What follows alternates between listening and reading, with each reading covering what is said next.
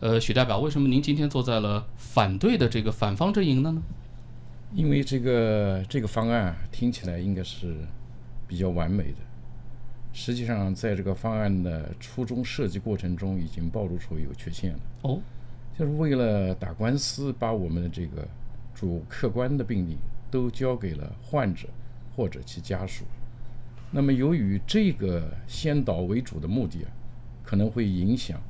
医生在表达他的主观思维判断的时候呢，处于一种中庸的，或者是一些治疗资料的描述不完整性，最终呢会影响到病人的恰当的、科学的治疗和准确的描述，最终还是伤害病人。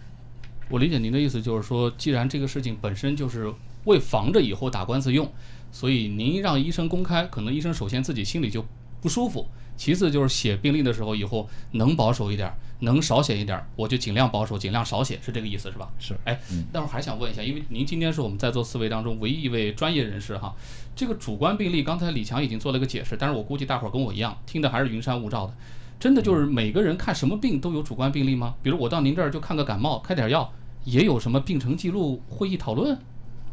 主观病例应该主要指的是住院病例。这个主观病例是怎么形成的呢？是由于病人对自己疾病的感受的一种描述，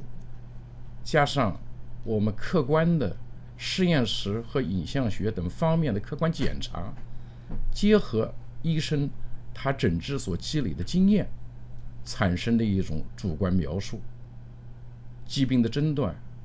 疾病的进展、疾病治疗的方案确立、疾病可能产生的预后，它是这样的一种思维过程和判断过程，是由三方基础奠定的这么一个主观描述，